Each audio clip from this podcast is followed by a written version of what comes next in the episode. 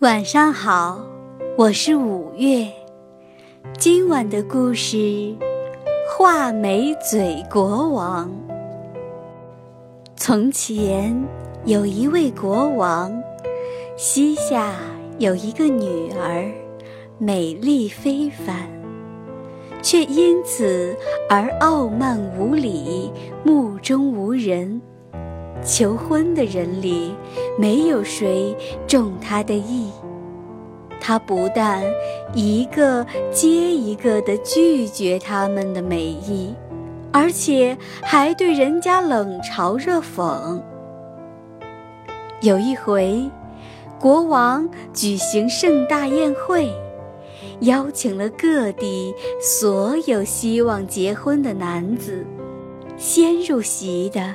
是几个国王，接着入席的是王子、公爵、伯爵和男爵，最后入席的是其余所有应邀而来的男子。公主走过这个行列，可对每一位横挑鼻子竖挑眼，这位太胖了。他就用轻蔑的口气说道：“好一个啤酒桶呀！”那个呢，又高又瘦，他就评头论足地说道：“活像一只大蚊子。”下一个呢，太矮啦，五大三粗，笨手笨脚，他又说道：“第四个呢，脸色太苍白。”一具死尸。第五个脸太红润，一只公火鸡呀。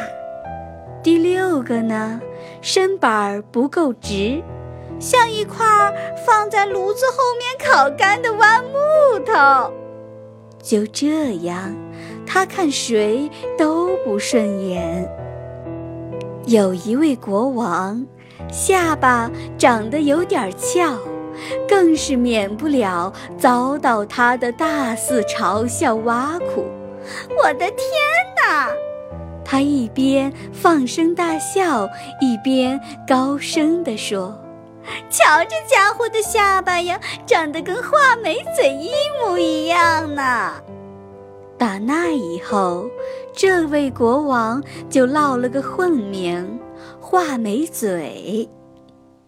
老国王发现女儿只是在嘲弄人家，对每个前来求婚的人都嗤之以鼻，便大动肝火，发誓要把她嫁给第一个上门来讨饭的叫花子。几天以后，一个走街串巷卖唱的人，在王宫的窗下唱起歌来。想讨一点施舍。国王听见了歌声，便吩咐把这个人带来见他。卖唱的衣衫褴褛、肮脏龌龊，来到国王和公主面前唱了起来。唱完便恳求给他一点赏赐。国王对他说。你的歌让我很开心，我就把我的女儿许配给你吧。公主一听，吓得浑身发抖。国王却接着说：“我发过誓，要把她嫁给第一个到这儿来讨饭的叫花子，我得言而有信。抗旨不遵，完全是徒劳的。于是请来了牧师。”为公主和这个走街串巷卖唱的人举行了婚礼。婚礼结束后，国王说道：“现在你已经是一个叫花子的老婆了，不宜再留在宫中。你和你丈夫快上路吧。”叫花子牵着她的手就往外走。公主不得不跟着他离开了王宫。他们俩来到一片大树林面前，公主问：“这片树林是谁的呀？”卖唱的便回答道：“是那位心地善良的画眉嘴国王呢。要是你当初嫁给他，现在不就是你的吗？”公主听了，回答说：“我这个可怜的女孩子，当初有点翘尾巴，要是嫁给画眉嘴国王就好了。”随后，他们俩来到一片绿草地，公主又问：“这片美丽的绿草地是谁的呀？”“是那位好心的画眉嘴国王的。”要是你当初嫁给他，现在不就是你的吗？于是公主又唉声叹气地说：“我这个可怜的女孩子，当初有点翘尾巴，要是嫁给画眉嘴国王就好啦。”接着，他们俩来到一座大城市，公主又问。这座美丽的城市是谁的呀？是那位心地善良的画眉嘴国王的呀。要是你当初嫁给他，现在不就是你的吗？公主听了说：“我这个可怜的女孩子，当初有点翘尾巴，要是嫁给画眉嘴国王，该多好啊！”你老是渴望嫁给另外一个男人。卖唱的说：“我听了真气愤，难道我配不上你吗？”最后，他们俩来到一所很小的房子前，他大声地问：“这么小的房子我还没见过，天哪，它会是什么人的窝呀？”卖唱的回答说：“这是我的房子，也是你的家。”我们就共同生活在这里。房门又矮又小，公主进去时不得不弯下腰来，不然会碰了头。佣人在哪儿？公主问道。哪来的佣人呀？叫花子回答说：“干什么事儿你都得自己动手。喏，你得快点把火升起来，把水烧开。”然后给我煮饭，我已经累得不行了。可是公主哪里会生火做饭呀？叫花子只得自己动手，不然就得挨饿。他们的晚饭很简单，晚饭后就休息了。谁知第二天一大早，他就把他赶下床。逼着他做家务，他们就这样过了几天，吃完了所有的存粮。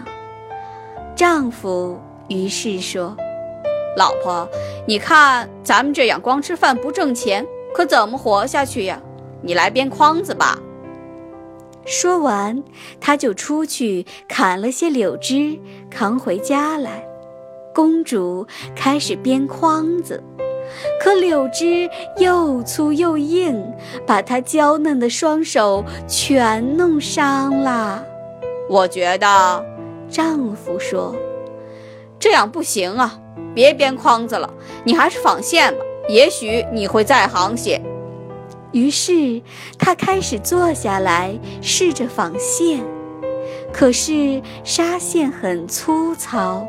把她柔嫩的手指勒得鲜血直流，你看看，丈夫又说道：“这算怎么一回事儿嘛？你什么也干不了，娶了你当老婆，我算倒霉透了。现在我得做一做陶器生意，卖锅碗瓢盆什么的。你呢，得到市场上去叫卖。”天哪，他心想。要是我父亲王国里的人来赶集，看到我在那儿叫卖锅碗瓢盆儿，他们一定会嘲笑我的。可是，又有什么别的出路呢？不然就得活活饿死。一开始，他的生意还不错，人们见他长得漂亮，都来买他的东西，而且连价也不还。的确，有几个人付了钱，却又把锅子作为礼物送给他。夫妻俩靠他卖来的钱生活了一段时间，然后丈夫又进了一批陶器。他坐在市场的一个角落里，把锅碗瓢盆什么的放在自己的周围叫卖起来。谁知一个喝得醉醺醺的骑兵突然打这儿疾驰而过，那匹马冲进他的货摊，把所有的陶器踩得粉碎。公主放声大哭，束手无策。我的天哪，我该怎么办呢？她呜咽着说：“我丈夫会怎么骂我呀？”于是她跑回家，跟丈夫说了自己的遭遇。你是一个卖陶器的小贩子，哭管什么用？她丈夫说。你什么活也干不了，我只得跑到咱们国王的宫殿里打听了一下，你能不能在那儿当个帮厨女佣？人家答应先试用一段时间，还有在那里你可以白吃饭。这样一来，公主就变成了帮厨女佣，她给大师傅打下手，干各种最脏的活儿。她在衣服里缝了一个口袋，在口袋里放了一只带盖儿的罐子，每天把残羹剩饭盛在里面，带回家中糊口。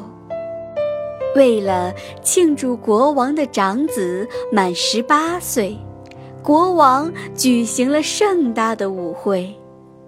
在那个不同寻常的夜晚。可怜的年轻女佣躲在上面大厅的门后，偷偷地观望。她目睹着蜡烛一根一根的点燃，宾客们一个个步入大厅，全都衣着华丽，光彩照人。面对眼前富丽堂皇、令人眼花缭乱的景象。他不无哀伤地想起自己悲惨的命运，站在那里几乎泣不成声。自己一向傲慢无礼、目中无人，才落得今天这般贫穷凄惨的境地，他感到痛悔不已。美味佳肴端进端出，香味扑鼻，他馋得口水直流。仆人们不时扔给他一些残渣剩饭，他便装进罐子里，准备带回家去。国王的长子身着天鹅绒和绸缎的衣服。衣服上镶嵌着钻石，脖子上挂着金项链，正朝大厅走去，发现这个可怜的女人站在门后，正偷偷地观望着舞会的情景。王子一把抓住她的手，要和她跳舞，她却不肯。他认出这位王子正是曾经向他求过婚、被他嘲弄、侮辱过的那个画眉嘴国王，不禁吓得浑身发抖。可是，不管他怎样挣扎，王子还是硬将他拉进了舞厅。不料，他用来系口袋的线绳就在这时断了，罐子一下子滚了出来，汤汤水水流了一地，残渣剩饭洒得到处都是。人们一见哄堂大笑，他成了众人的笑柄，羞愧的恨不得有个地缝钻进去。他朝门口冲了过去，想要逃走，可在台阶上被一个男子拦住了去路，又给拉了回来。他定睛一看。这个男子还是画眉嘴国王。国王用亲切和蔼的语气对他说：“别怕，我和那个跟你生活在破破烂烂的小房子里的叫花子是一个人呐。我很爱你，才乔装打扮成叫花子。那个喝得醉醺醺冲进你的货摊。”把陶器踩得粉碎的骑兵也是我呀！我做这些全是为了克服你的傲慢无礼，惩罚你对新郎的嘲弄。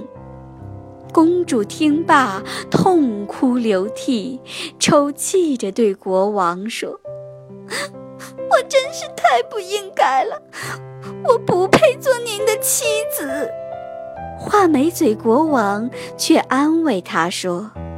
过去的已经过去了，现在我们就举行婚礼吧。